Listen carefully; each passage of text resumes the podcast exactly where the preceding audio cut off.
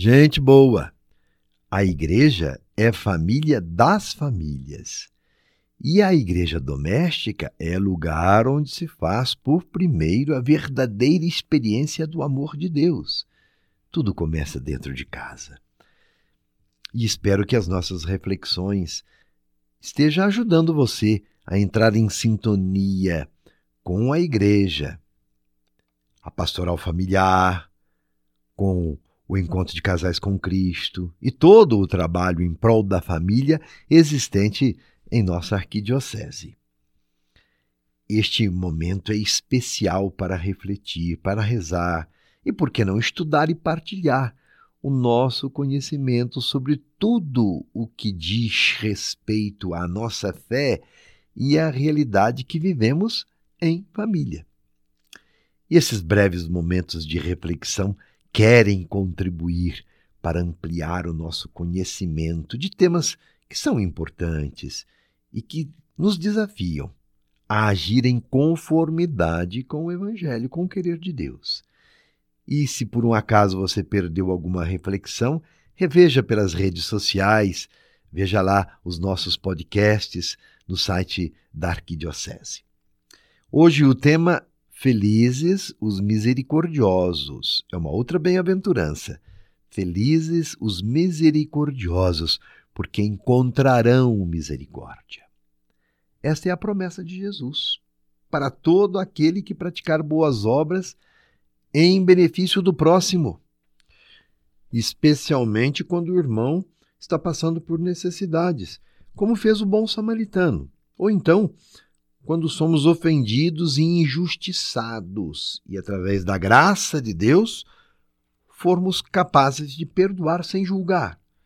Porque o pecado não é maior que a misericórdia. A carta de Tiago nos ensina que a misericórdia sempre prevalece sobre o julgamento. Veja ali em Tiago, capítulo 2, versículo 13. Ter ações samaritanas é possuir um olhar misericordioso com quem está à beira do caminho. E hoje podemos ser o samaritano ajudando quem está caído, porque amanhã pode ser que um de nós seja o caído, o doente, o ferido, precisando de mãos para nos levantar e nos amparar. A misericórdia é a primeira regra para a vivência do amor ao próximo. É a misericórdia que nos liberta e nos faz felizes. A misericórdia, por assim dizer, é o ar, o oxigênio do cristão. Ninguém pode pensar que está imune ao sofrimento ou se considerar tão autossuficiente que não necessite de ajuda. Então, a misericórdia oportuniza que sejamos o próximo de alguém.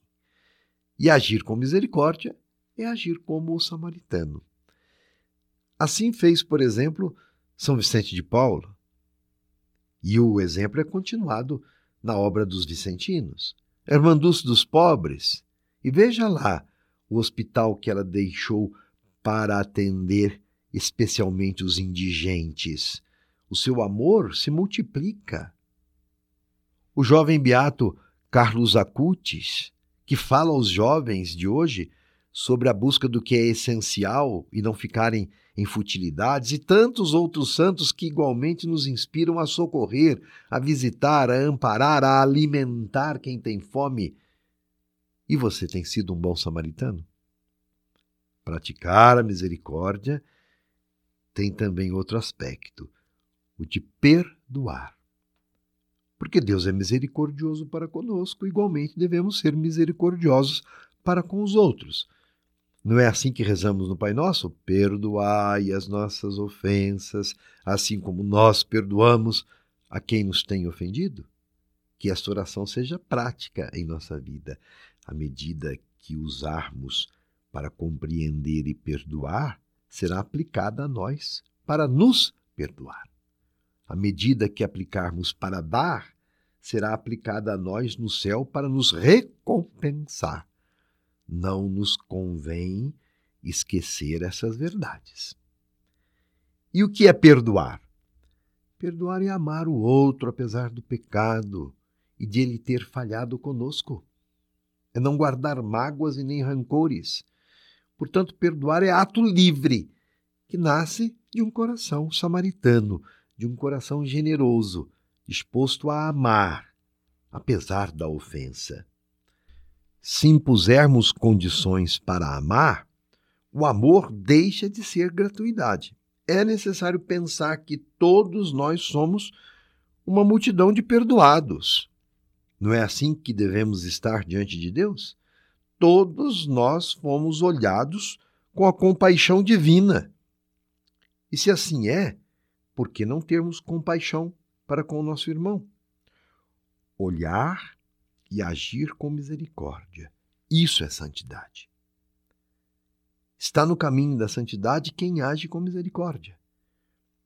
O último e derradeiro perdão foi dado por quem praticou a misericórdia com os pecadores, aqueles que condenaram Jesus à morte. Discípulo amado João é testemunha desse ato de perdão de Jesus no alto da cruz. Pai, perdoa-lhes, porque não sabem o que fazem. E junto do discípulo amado estava Maria. Maria atesta que a misericórdia do Filho de Deus não conhece limites e alcança todos, sem excluir ninguém. É oportuno que nos perguntemos: estamos dispostos a perdoar quem nos ofendeu? Como é vivido o perdão aí dentro de casa, hein? Em família. Por ocasião do Ano da Misericórdia, que foi entre 2015 e 2016, o Papa Francisco nos recordou das obrigações quanto às obras de misericórdia corporal e espiritual e que devemos praticar ao longo da vida. E eu vou recordá-las aqui para você. Obras de misericórdia corporal.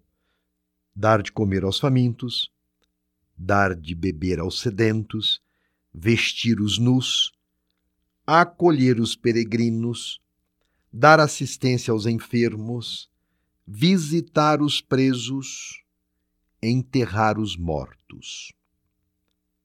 Obras de misericórdia espiritual. Aconselhar os indecisos, ensinar os ignorantes, admoestar os pecadores, consolar os aflitos, perdoar as ofensas, suportar com paciência as pessoas molestas, rezar a Deus pelos vivos e pelos defuntos. Estas são obras de misericórdia espiritual.